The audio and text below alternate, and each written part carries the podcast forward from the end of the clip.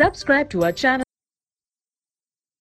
नया चैप्टर शुरू करते हैं बच्चों, डेप्रिसिएशन। डेप्रिसिएशन का इंग्लिश मीनिंग हम सब जानते हैं कि जब भी हम लोग अपनी कोई एसेट यूज करेंगे तो वो हमारी धीरे धीरे धीरे धीरे जैसे हम यूज करते जाएंगे उसकी वैल्यू डाउन होती जाएगी, या जैसे जैसे टाइम बीतता जाएगा तो उसकी वैल्यू डाउन होती जाएगी, या ऐसा कहें कि फैशन में कोई चेंज आ जाएगा तो भी उसकी वैल्यू डाउन। आज से 10 साल पहले जो कैमरा चलते थे या आज से 20 साल पहले हम जो कैमरास यूज करते थे आज वो आउटडेटेड हो चुके हैं। तो चाहे ठीक चलते हो लेकिन उसकी वैल्यू बहुत डाउन है। आप समझ रहे हैं, डिप्रिसिएशन कई वजहों से होता है। जैसे मीनिंग में हम आपको यही समझा रहे हैं कि डिप्रिसिएशन है क्या और क्यों होता है। जैसा कि depreciation is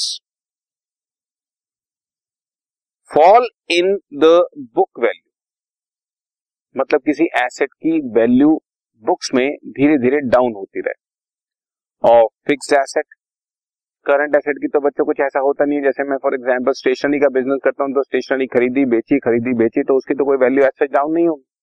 लेकिन मैंने बिल्डिंग खरीदी और 20 साल यूज करूंगा तो पहले साल कुछ और वैल्यू होगी, दूसरे साल कोई और होगी। बिकॉज ऑफ किस किस वजहों से होती है, यूसेज, मैं यूज कर रहा हूं, या with a fluxion of time बीत गया, या ड्यू टू ऑब्सोलिसेंस। ऑब्सोलिसेंस का मतलब होता है बच्चों ऑब्सोलीट हो जाना, किसी चीज का ऑब्सोलीट हो जाना। अब आज से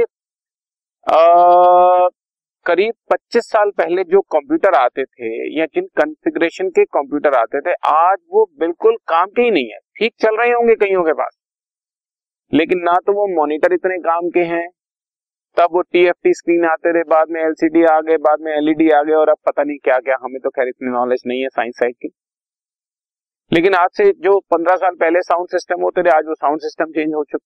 तो ऑब्सोलीट होते जाते हैं बच्चों धीरे धीरे, फैशन चेंज हो जाता है। जैसे कपड़ा है तो कपड़े का फैशन चेंज हो जाता है। 20 साल पहले का कॉटन आप उठा के देख लो, 10 साल पहले का कॉटन उठा के देख लो, आज का कॉटन उठा के देख लो, आपको लगेगा कि हाँ फर्क है। सो ये चीजें वैल्यू डाउन करती है बच्चों। डेप्रिसिएशन इज अ परमानेंट, मतलब रोज उसकी वैल्यू डाउन हो रही है।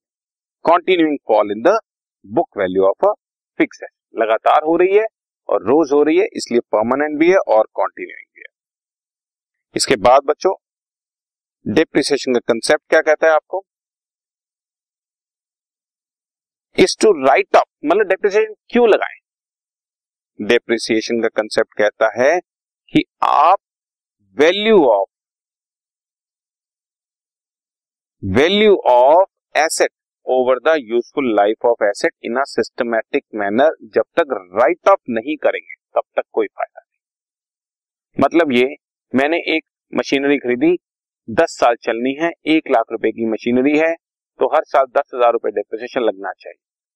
तो सिस्टमैटिक मैनर है, हर साल 10,000, या अगर किसी और मेथड से लगना है अमाउंट चेंज हो सकता है पर डेप्रिसिएशन लगना जरूर।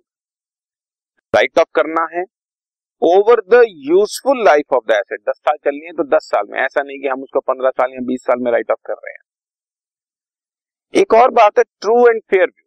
बच्चों ऐसा होता है, हमारे अकाउंट बनाने का एक मेन ऑब्जेक्टिव ये होता है कि हम जो भी फाइनेंशियल रिजल्ट निकालें या फाइनेंशियल पोजिशन निकालें अपने एंटरप्राइजेस की वो ट्रू भी हो और फेयर। मैंने आपको पहले भी बताया हुआ है कई बार कुछ चीजें ट्रू होती हैं एज ऑन 31 मार्च या एज ऑन 31 दिसंबर, लेकिन फेयर नहीं होती। सो आपको ये ध्यान रखना है कि आप जो भी इंफॉर्मेशन दे रहे हैं वो ट्रू एंड फेयर दे रहे हैं। अब अगर मैं फाइनेंशियल रिजल्ट निकालना चाहता हूँ, यानी कि अपने प्रॉफिट एंड लॉस की प्रॉपर पोजिशन निकालना चाहता हूँ, तो मुझे पूरी इनकम की फिगर चाहिए और पूरे एक्सपेंसेस की, और डेप्रिसिएशन अपने आप में एक एक्सपेंस है। जब तक मैं डेप्रिसिएशन नहीं लिखूंगा तब तक पूरे एक्सपेंसेस ही नहीं होंगे, तो हमारे प्रॉफिट की फिगर कैसे ठीक आ जाएगी बच्चों। नंबर 1, नंबर 2 फाइनेंशियल पोजीशन दिखानी है, मतलब बैलेंस शीट शो करनी है, तो बैलेंस शीट में एसेट की भी वैल्यू जो है वो ट्रू एंड फेयर होनी चाहिए। लेकिन मैं आज से 5 साल पहले की वैल्यू दिखाता रहूं, डेप्रिसिएशन दिखाऊं ही ना, तो वो भी ट्रू एंड फेयर नहीं है। इसलिए डेप्रिसिएशन का मेन कंसेप्ट यही है कि true and fair view of the profit और loss for the accounting period can not be determined unless all cost losses expenses और प्रोविजंस आर अकाउंटेड फॉर, जब तक सारे खर्चे शो नहीं हो जाते। सो डिप्रिसिएशन का प्रोविजन ऑप्शनल नहीं है आपके लिए कि लगा देते हैं या नहीं लगाते, बट मस्ट, जरूरी है। डिप्रिसिएशन जब तक नहीं लगाओगे तब तक सारे खर्चे काउंट नहीं हुए, सारे खर्चे काउंट नहीं हुए तो कॉस्ट टोटल नहीं पता लगेगी, और कॉस्ट टोटल नहीं पता लगेगी तो प्रॉफिट की पोजीशन भी ठीक नहीं पता लगेगी। As depreciation is an expense जो कि cost of use of fixed asset है, it must be deducted from the income of that accounting period. जब तक इसको डिडक्ट नहीं करूंगा तब तक हमारे पास प्रॉफिट ठीक नहीं, मैं ठीक कह रहा हूँ?